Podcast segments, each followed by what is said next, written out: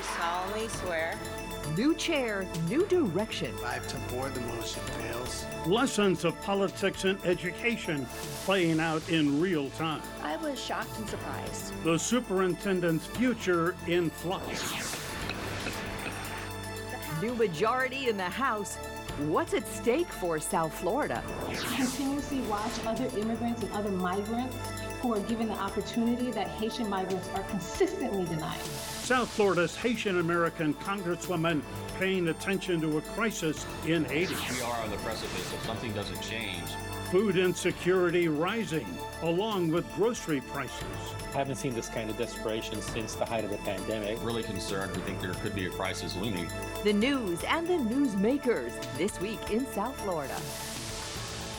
Good morning. Glad you could join us. I'm Michael Putnam. I'm Glenna Milberg. We begin with real time learning about the politics of education. This week brought big change to the direction of South Florida schools and for Broward County in particular. Newly elected board members in Broward County were sworn in to replace four interim members who had been appointed by the governor, and the new board members quickly reversed some of what their predecessors had done.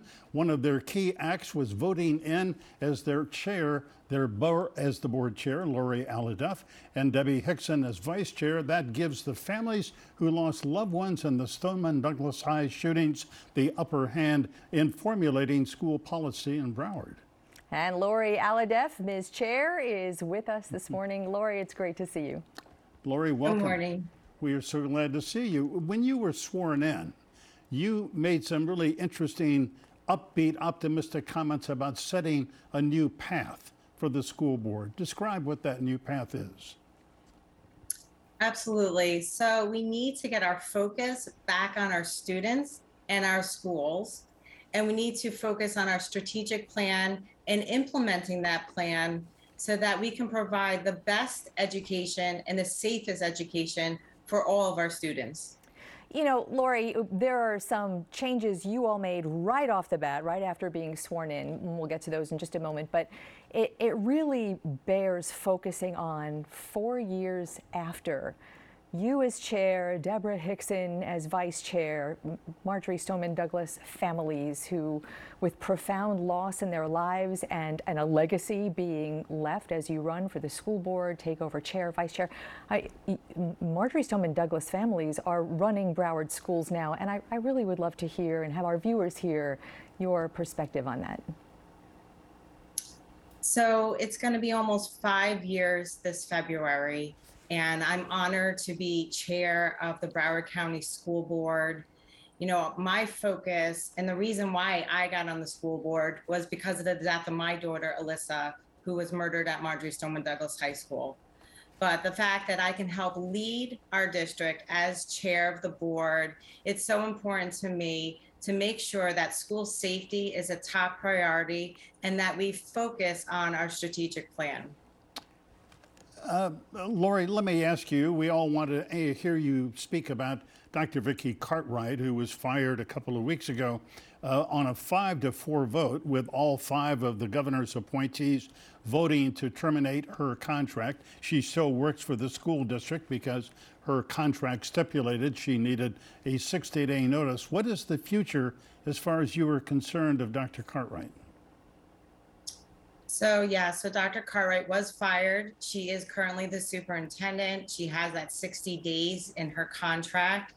The previous board made that decision and made that vote. You know, as you know, there's new board members that are on the school board right now. We haven't yet been able to have a conversation as far as anything, you know, changing, hypothetically rescinding that vote. But we did vote that day to move forward for a national search to find a transformative super, superintendent, which I did uh, agree to do. And I think it's very important that we stay focused and the attention on our students and that we can't be flip flopping as a board. We have to be laser focused on making sure that we're providing an excellent education for our students. And to your point, one of the things I think a lot of people in Broward and in all of South Florida watching the new politics and education, you you are steering a ship that really has not had a rudder in so long, um, and and not the least of which was a scathing that scathing grand jury report.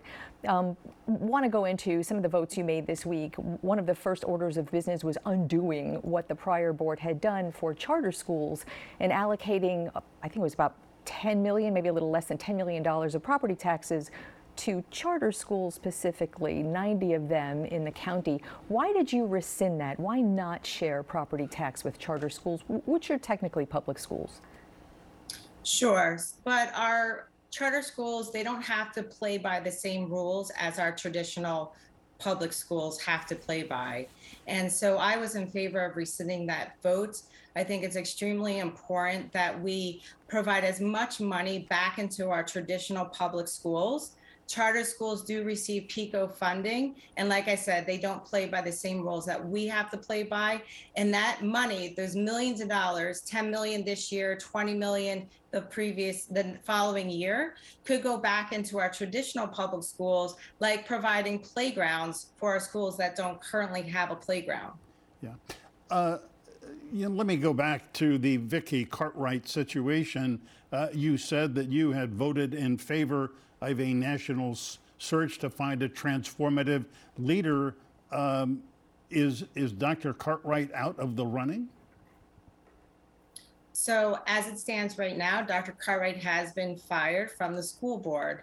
What can come forward um, in the next, you know, couple following weeks, I don't know. And it, I think it is very important that we do hear from the new school board members that they have a voice in this process. That's why I wasn't prefa- prepared at the time Yeah. to move forward with the motion to hire Dr. Smiley because I wanted the new board members to have a voice in who would even be the interim superintendent. I think that's really important, and um, we'll see what happens. Yeah. Let me just point out, I'm sure Glenna was going to do it, that under the Florida Sunshine Law, you cannot simply call up other board members and have private conversations. I mean, this all has to happen in public, which is going to happen at your next meeting. When is your next meeting? So uh, we are at the Florida School Board Association, some of the board members this following week. And then after that, on Tuesday, will be our next school board meeting. So let, us talk a little bit about that public process. Was it a concern to you that the firing process happened late at night with no notice? Um, certainly, you know, it's not, not for us to say what is proper or improper for the former board to have done. Um, but in your perspective, was the process fair to Dr. Cartwright, who, who we are going to be talking to uh, in just a little while live as well? I might as well just throw that out there. Was that process in public enough? Was it fair? So I was the board member that brought up asking the question to our general counsel whether this went against the sunshine law. And we were told at the time that it didn't. You know, I think that it went against the spirit of the law and the process that we normally do. I brought a B1 item forward uh, previously against Mr. Runcie to fire him. So I know what that process is. That process is very important because it does allow for the public to come in to comment. It allows for the media to be present. And it also allows for every school board member to be prepared with their comments and to speak on it. Uh, Laura, you were reelected easily in August in the primary, 61% of the vote, I believe, which is a vote of confidence in you and in your ability to lead the board. The, the, the grand jury uh, report expressed mis, you know, uh, it said that the board had mismanaged the $800 million bond issue for renovation, construction of schools uh, in Broward County. Is that under control now? So I believe it is under control. We are moving forward. We have a goal to be complete with the Smart Bond program by 2025. And so I am very excited to have that, you know, complete, but it really needs to be done with transparency, fidelity. We need to make sure that there are no issues that we're trying to you know, save or be on target with our costs as much as possible and prevent delays but it's still very important that we as school board members that we hold the superintendent accountable for making sure that the smart bond is complete by 2025 that accountability and responsibility and scrutiny on school districts around the state like never before and we yeah. will absolutely keep in touch. So mm-hmm. appreciate your time lori. Lori alhadeff Thank thanks. Thank you so much. We appreciate it up next, as promised, the school superintendent herself. Dr. Vickie Cartwright will join us with a view on her future, which is kind of elusive and foggy.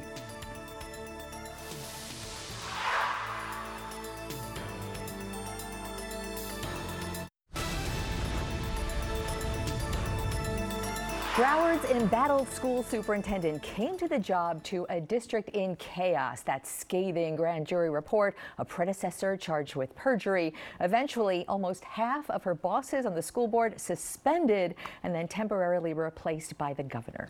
That group of DeSantis appointees uh, fired Vickie Cartwright last week, but a majority of them were replaced by an election, and the newly elected board members were sworn in, and then they tried to reinstate Dr. Cartwright. They did not do that. Meanwhile, Vickie Cartwright is on the job either way under the terms of her contract, as we discussed. That's until late January.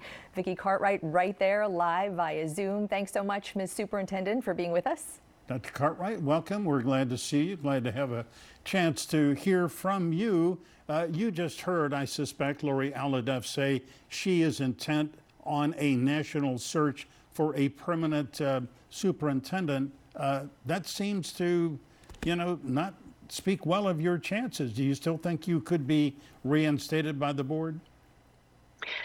I believe uh, that the new board can whatever that they believe is right. Uh, so, in the event that they want to bring back my contract for a conversation, that is something that they can do. Yes.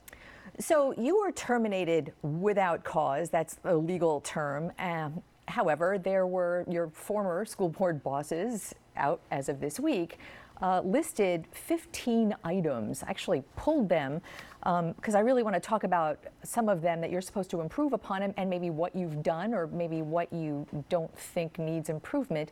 I just want to throw out there as we begin this conversation that your detractors and your supporters alike this week have really commented on the grace and professionalism that you are exhibiting in this time of turmoil. So, so good good for you on that. Um, so the 15 things, Dr. Cartwright, are broken down into teaching and learning, uh, judgment and political acumen. Um, accusing you of playing politics, accusing you of not doing enough to address a decline in the school district population for public schools, uh, leadership and decision making, um, and some of the things identified in the grand jury report, which you were not even part of, not even with the district then. So, so I know you know all 15. They're on our website if anybody wants to see them. But I'd like for you to address your perspective, what you've been doing, what you think you should be doing better, and where this is going. Certainly. So there's a lot of um, items that are listed there, and some of them uh, are factually based, some of them not as much, uh, and but it's more based uh, related to perception. But of course, uh, perception means it is somebody's reality, and so that is something that I take very seriously. And so when we're looking at the items that are there, I've been literally on the job uh, for about nine months now.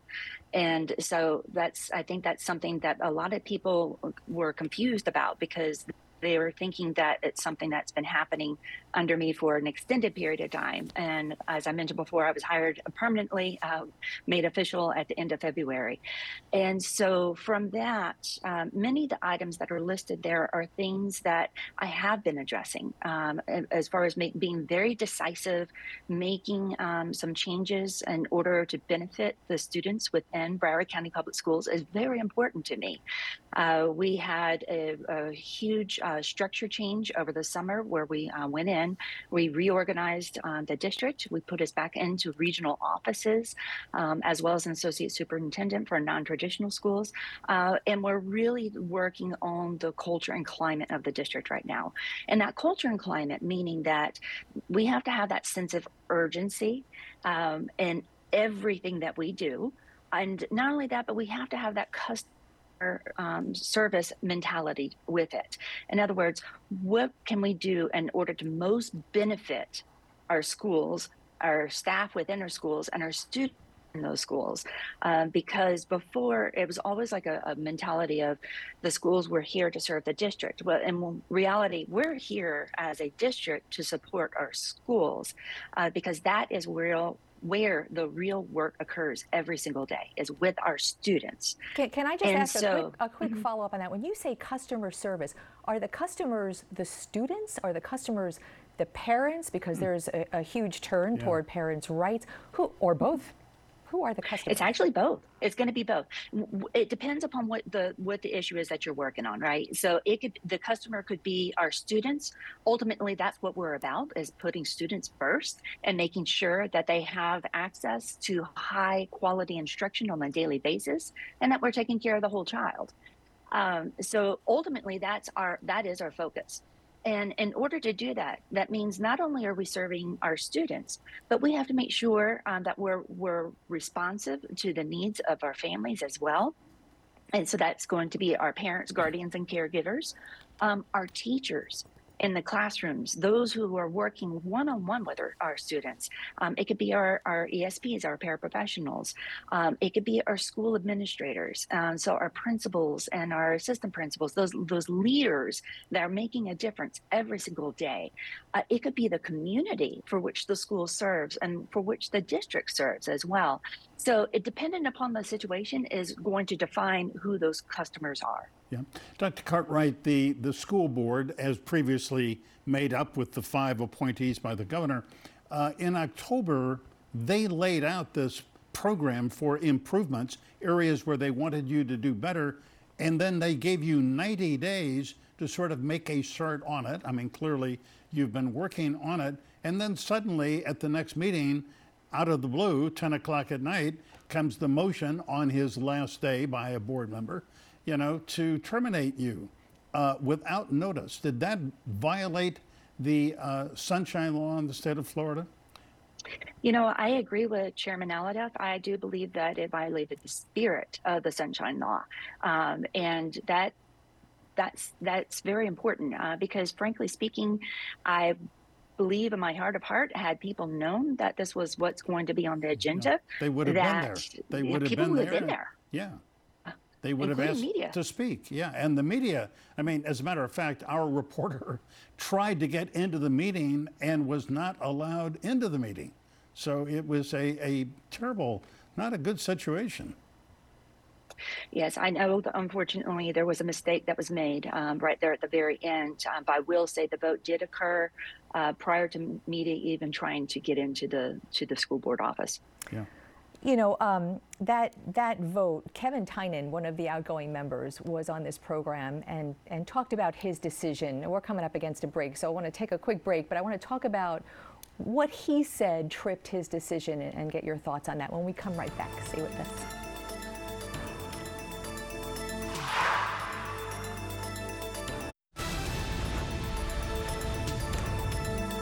We are back with Broward School Superintendent Vickie Cartwright. Um, Dr. Cartwright, we last segment we were talking about the vote, uh, late night vote with very little public attention on your termination. Uh, 60 days from now, that ends, and we don't know what's going to happen in the interim. But, um, but for now, Kevin Tynan, who was one of the outgoing board members who eventually did vote for your termination, uh, talked about what a difficult decision that was, and that it ultimately for him came down to this audit on a particular vendor that had a very questionable to them um, relationship with the school district. And, and it if you read the grand jury report, that, that is kind of a theme oversight, uh, vendors, contracts. And I wonder if you could go into how you are handling what has been an intractable problem for Broward's district and perhaps others. Absolutely. So that is one of the areas that um, I'm one of the areas that I know I need to look into, or actually have been looking into, and will continue to, as well, is really looking at the process related to um, the whole procurement process itself. Um, and that is not just within the procurement department, I'll make that clear, uh, because we all have ownership into that. Um, so if it's a teaching and learning product, um, something that deals with instruction, so who is involved with it? Um, what does that look like? What type of oversight is occurring? And what do we need to do? Um, so when I first started here, uh, that was something originally uh, the chief auditor had reported directly to me. And so I had met with him and spoken with him on a few areas that we wanted to take a look into. Uh, and the reason is is because when you do an audit, that is when you're, you're able to find what's working and what's not working as well as it should be. And so it's something, it gives you a tool um, and it gives you that roadmap on how to address those things um, so that you can put in corrective action where needed and you can continue to support those things where they are working well.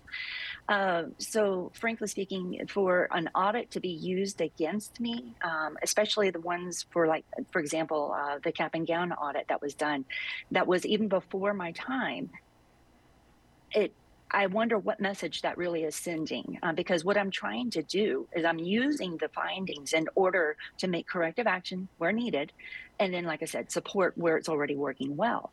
And are you are you so finding that really helps? Let me just um, forgive the interruption. Are you are you finding because reading the grand jury report, speaking to the people who want to see stuff change quickly, are you finding pushback from a, a, staff or a bureaucracy or people who are used to just letting things go? Do you find that as superintendent?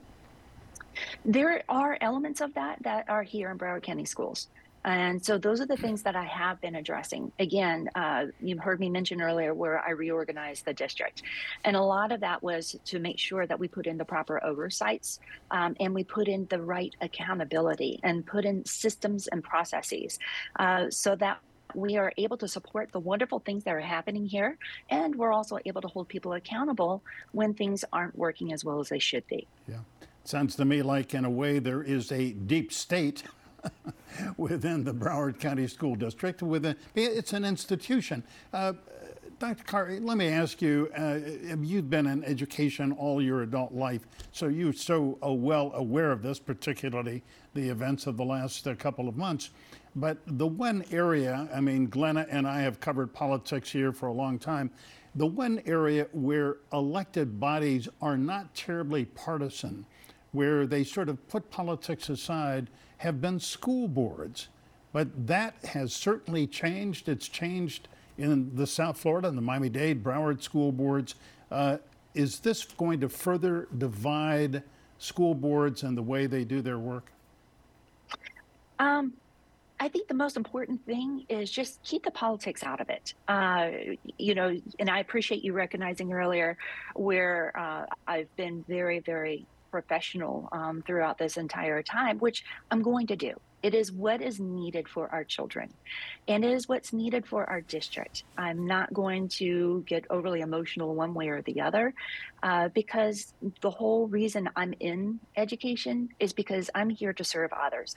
I am here to serve the students of Broward County Public Schools and the staff that are here and our community as a whole. All right, one, one, last question we, before, mm-hmm. uh, excuse me, one last question because we're running out of time. And I, I really heard something that I think I, um, bears addressing. Uh, Torey Alston, who was the chair, still on the board, no longer the chair last, uh, last month, I believe he was with us, cited some statistics that you, the superintendent, um, I think really need to address for parents, for stakeholders. He was talking about third grade proficiency in English at 52 percent and eighth grade proficiency in science at 37%. He mentioned algebra, but adults even aren't proficient in algebra, so I'll leave that one out. But those, you know, kidding aside, those are some really concerning numbers post-COVID. Uh, take the next, you know, 30 seconds or a minute and tell this community how students are going to be made proficient in basic work. So I think what's really important is we do have a strategic plan right now that allows us to be very laser focused. Um, we have gone in and we're taking a look at some of the strategies for how we are supporting our schools. So we have changed that as well. Uh, and we're also ensuring that we are monitoring the progress of our students appropriately. And on Saturdays now, um, starting this upcoming Saturday, we have uh, tutoring that is available to all third graders throughout the entire district. It's free. Uh, uh, and it's held at our our elementary schools. Um, so it's our Saturday, Saturday tutoring program. They get free busing um, if parents need that, and they sure online um, and um, it's going to be smaller groups so we're really again we're very very focused uh, on these areas. So we have that available for our third graders, we have that available for our eighth graders, as well as for our 11th and 12th graders who are not on track for graduating on time. Uh, so it's thinking outside the box, doing things different than what we have done in the past, um, as well as um, even how we teach reading in Broward County, we have changed. Um, we've gone from balanced literacy to the science of teaching, uh, the the science of reading, and so from there we are making sure that we're putting in the right systems in place supporting the best that we can and um, working one-on-one with our students so that they do become proficient. Yeah, well, we, we hope you succeed because the loss of learning in 2021 across the country was just devastating and it certainly is uh, critical for you and for every school district. Dr. Vickie Cartwright, we're so glad you were with us. Thank you very much. Thanks so much. I, thank you very much for having me. And again, I, I, greatly appreciate everybody and congratulations to all of my brand new board members, as well as to my board chair, Lori Alhadeff. Thank you, Superintendent. Up next, we're going to talk to Congresswoman Sheila Cherfilus McCormick about a lot of things and the latest crisis in Haiti. And about a developing crisis, perhaps, in the neighboring Dominican Republic. That is next.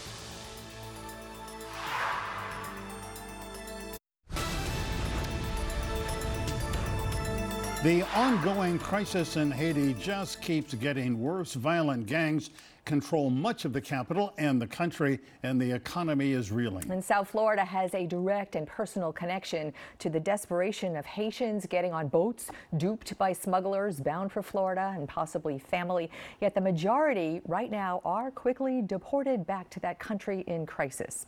This week, South Florida Congresswoman Sheila Cherfilus McCormick stepped up with a call to action.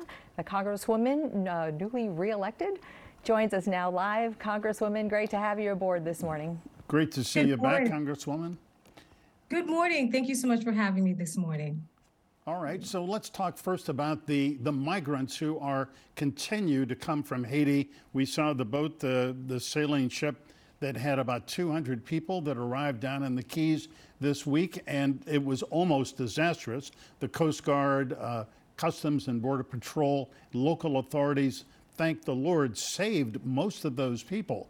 Uh, there was one fatality, perhaps, out of about 200 people, but now all of those people, it appears, have been repatriated, sent back to Haiti. Are you good with that?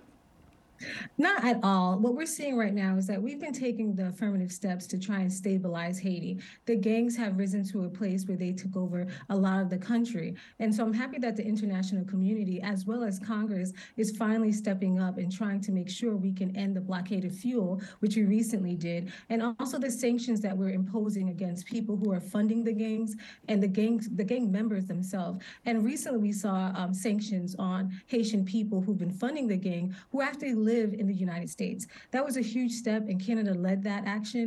Um, and it's a step in the right direction. We have to cut off the pipeline of finances, and mission guns into Haiti, and then we could start really seeing the migration issue end. So right now, we're dealing with a really tough problem with sending immigrants, migrants back to Haiti in the middle of a disaster. But we're working as hard as we can to make sure we can have policies in place that actually help. So if you notice that TPS has been extended for Haitian people, which is a win, but we need a lot more to really deal with this issue.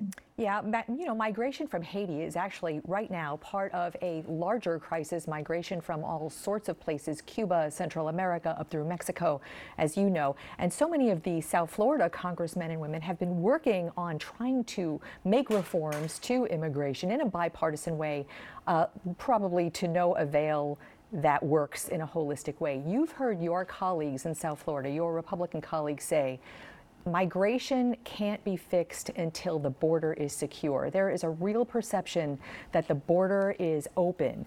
We were there last year when 15,000 Haitians were at that border lawfully looking for asylum, many of them adult men summarily deported. Do you see a discrepancy in treatment between different groups of, of uh, migrants? There definitely is a discrepancy, and we've been working to address that. And I think a lot of the Republican talking points of ending the border, closing the border, the border is actually closed. When we have people who are looking for political asylum, that is actually a real process, a legitimate process to seek asylum within the United States. But what we have to focus on is really the hard work. The hard work is to try and stabilize these countries so we won't have immigrants, migrants coming to our borders. And that's what we've been focusing on. Recently, I was appointed to the Foreign Affairs Committee, which is a huge feat for our district because after we lost Congressman Ted Deutch from there, we didn't really have a voice. So I'm happy to be on that committee. And so far, the committee has been partisan. That's one of the few places that we actually find partisan politics is in foreign affairs. Um, and that's great for us in South Florida because we're seeing a lot of these policies that impact us directly. So I'm happy we can focus on ending migration by helping the neighboring countries and being good neighbors so we can help them become stabilized. Yeah. Congresswoman, excuse me, as you well know, uh, Haiti and the Dominican Republic share the island of Hispaniola. And this week in Santo Domingo, in the DR, the United States Embassy issued a warning to black uh, American visitors, tourists, uh, that maybe they should not go to Haiti because the Dominican Republic uh, police were picking up anybody who they thought was a Haitian. So uh, it, it's a dire situation. The DR says, no, this is not so. We're not mistreating people. What is your understanding of what's going on there? Well, exactly what you mentioned. We've noticed and we've gotten reports, several reports, that any African American or anyone from African descent who has black skin basically has been targeted in the Dominican Republic, such as being stopped by immigration forces, being harassed. And so we've spoken excessively to the Dominican Republic and they're denying it. But every single day, we are actually getting videos of people being pulled off of mopeds, people being stopped in the street. And the one commonality they have is they have black skin. And if we look at the history of Dominican Republic. They have a history of implementing policies that result in ethnic ethnic cleansing. And I find ourselves here again. In the 1930s, we saw the, the Parsley Massacre. As a Haitian American woman who has parents and family who actually came from the Dominican Republic during the Parsley Massacre, it, it, it's so reminiscent of that time period. And right now, when we see that Dominican Republic has a myriad of immigrants from Asian to um, Latin American to just everyone, even European, but to be targeting every black person in the country to the fact, to the place where black people from all across the world can no longer feel comfortable residing or even being a tourist in Dominican Republic, that's when the international community and Congress has to step up. And I'm proud that we did step up and make sure that we do not allow modern day ethnic cleansing to go on, especially when it's being so blatant. Congresswoman, these uh, school people who are not really watching or have a day-to-day uh, working knowledge of what is happening, the, the gangs that are controlling now, last I saw a figure, 60% of Port-au-Prince and the ports in Haiti and making life so unbearable who is funding them here? Who is sending them weapons? Weapons are not manufactured in Haiti. And what what do they want? What is besides power, obviously, what is the end game that that all of this is happening with such consequence to South Florida? Well, at the end of the regime, or when um, Moïse was actually killed and assassinated, there was a power vacuum that developed in Haiti, and the gangs were being normalized even while he was there. But once he was assassinated, they just expanded and they started taking over different parts of Haiti. But the most important thing that we have to notice, as the gangs were taking part in taking over Haiti, they were creating so many travesties when it comes to human rights, raping women, taking over neighborhoods, killing people, and the government really wasn't doing doing anything. Right now, we have a de facto um, president in Haiti, and we've been working with Dr. Ariel Henry trying to get some relief, but it really wasn't working. And that's when the United States started asking Haiti, what is it that you need? And the international community. We've been able to provide them, along with Canada, um, different truckers and mi military grade weapons so they, the police, the Haitian police, can fight the gangs. And that has been working. If you've noticed in the past months, we had issues even in Haiti where we had the human rights crisis where it was the gangs, but also we had a blockade when it came to gas and fuel. We were able to assist the Haitian military and the Haitian police to end the blockade from the gangs, and now fuel is able to travel throughout the country. However, we're still finding an issue with cholera and having the proper pathways to bring medicine and medical help into the country. And that's why making sure that we can stabilize Haiti from the gangs becomes so imperative. Right now, as we're looking at a humanitarian crisis that encapsulates hunger, food, medicine, and even cholera, it's just so detrimental. And that's why we're seeing migration patterns. Yeah, Haiti is uh, failing its people in so many ways, and the impact is being felt here in South Florida. Congresswoman, hold on. We've got more questions for you, so stay right there. We'll be right back.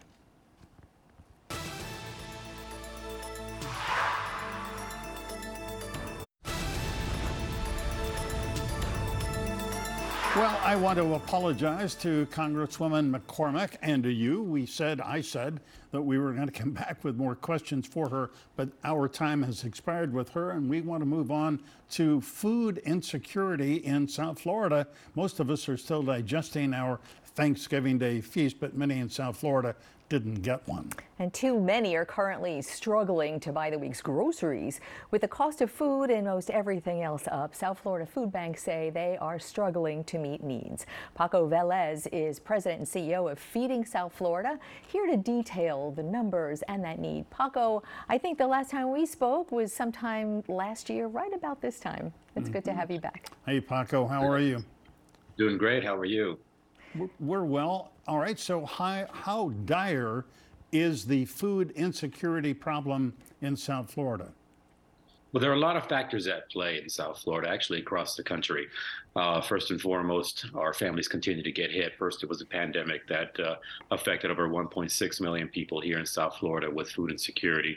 As folks started getting back to work, that number started to go below a million individuals. Economic crisis hits, our families get hit again. Uh, rent goes up, fuel goes up, cost of goods goes up, and and now we're seeing over 1.2 million individuals coming to the food bank a lot more frequently. Uh, so they're they're seeing their costs go up, but we're seeing a, a perfect storm of, of issues from supply chain issues to to to swine flu, bird flu, things that are affecting um, what we eat. Even Hurricane Ian that affected some of the crops here in South Florida. So it's the supply just isn't meeting the demand, which is creating a a, a, a higher cost of living and a higher cost of food. Well, you know, I feel like since the beginning of 2020, since pandemic and then inflation and then all these crises that you're talking about, um, we watch the food lines. We, we don't see your process, people, families going to pick up their food, but we do see food lines around the, the community. There are hundreds of organizations who try to feed people in need. But I guess my question to you, Paco, is th- there's been years of need and we're in a community of staggering poverty and staggering wealth, and people in between that. At what point do people qualify for picking up free food? How does that work? You're absolutely right. There's a huge disparity between the haves and have-nots, um, especially here in South Florida, where we are a travel destination and and, and a very service-oriented industry. So uh, wages don't really keep up with the cost of living here. Uh, so families uh, come into one of our many nonprofit, as you mentioned. We have over 300 different nonprofit organizations that we partner with. We prefer families to go into these nonprofit organizations so they can choose their food versus getting into a line and having to wait in this long line in the in the South Florida heat or South Florida rain, and then be given a bag of food versus choosing what they're going to eat. But families that go through our our our, our choice pantries, our mobile pharmacies, uh, or our our partner agency network, um, they share their their information. They say, "Here's where I'm from. Here's here's uh, here's my my income, and and I'm not able to make ends meet." And for many families, uh, the cost of food, the cost of rent, the cost of fuel, there's a gap. And as, as our network, our our Feeding South Florida, Feeding America network, our role, our job, our duty is to eliminate one of those decisions and ensure families don't have to choose between food and anything else. Yeah, uh, as you well know, Paco, there is the SNAP program, Supplemental Nutritional Assistance Plan, for uh, people who are poor, disabled, seniors. Uh, what is the crossover between people who are getting food stamps, as they're commonly known, and coming to Feeding South Florida and its affiliates? So SNAP, food stamps, it's really you need to be a U.S. citizen, you need to be employed, uh, and you need to be making under a certain amount of money in order to qualify for these benefits. Those are the three things that folks need to have in place. Um, however, those benefits are just not stretching as far as they used to. So we're seeing families instead of coming us uh, to us at the last week of their benefits when they're about to run out, they're coming to us after the first, maybe even second week right. um, of their benefits running out. So they're just not going as far as they used to. Where, Paco, does the food come from that you give out to families, whether it's in your warehouse or, or all of the, the network that you just described? Where, where's the food coming from? We have a, a diverse portfolio of, of food. Uh, we have great retailers. We have one of the, the we have the largest retail uh, pickup program in the Feeding America network across the country with over 500 dif- different retail partners that we pick up from uh, here in South Florida. We, we work with uh, distribution centers, manufacturers. We work with a, a, great amount of growers. South Florida, a lot of people don't know, a huge agricultural community in Palm Beach County, Miami Dade County. And then with our Feeding America network, we're able to go across the country and pick up from corporate partners like Kellogg's and Kraft and some of these bigger companies where we're able to bring in food from across the country. So that involves trucks and gas and costs and logistics. And warehouses and exactly. all kinds of things. Yeah, so that's the thing is uh, this this economic crisis is affecting our families, but also affecting our fleet. You see behind me our, our fleet. We have diesel trucks. We also pick up from across the, the country, and, and the price of gas is going up. The price of transporting product is going up. Um, the price of our lease here at this facility is going up from 780 to 1150 uh, square foot. So we're seeing a, a over 40% increase just in in in our in our facility. So there's there's a lot at play um, and a lot of issues that, that are affecting our families and, and their access to food. Yeah. Paco, we have so many generous people who are viewers of Channel 10. We're grateful they're there, and I know many of them have written checks, have made donations to Feeding South Florida. Give us the address, the telephone number. If somebody wants to contribute, where do they do it?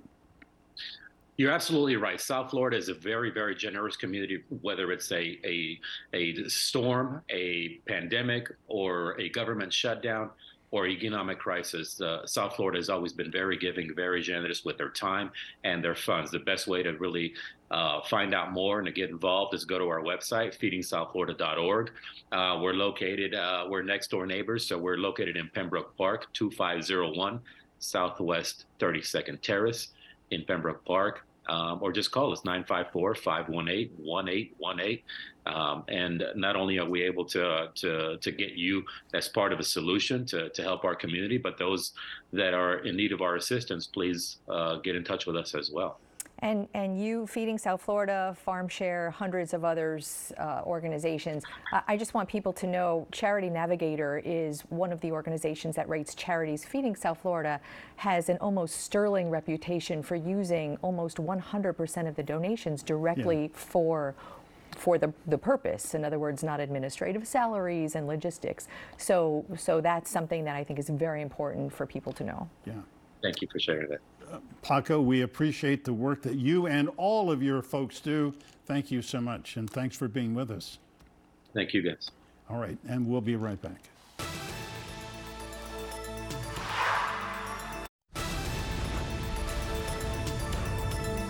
We covered a lot of ground today, so to re-watch today's interviews or to listen to the This Week in South Florida podcast, all you have to do is scan that QR code right there with your phone, and it takes you right to the This Week in South Florida section of local10.com. And as always, we thank you so much for being here with us. And remember, on local10.com, we are online 24 7. And remember, as always, stay informed, get involved.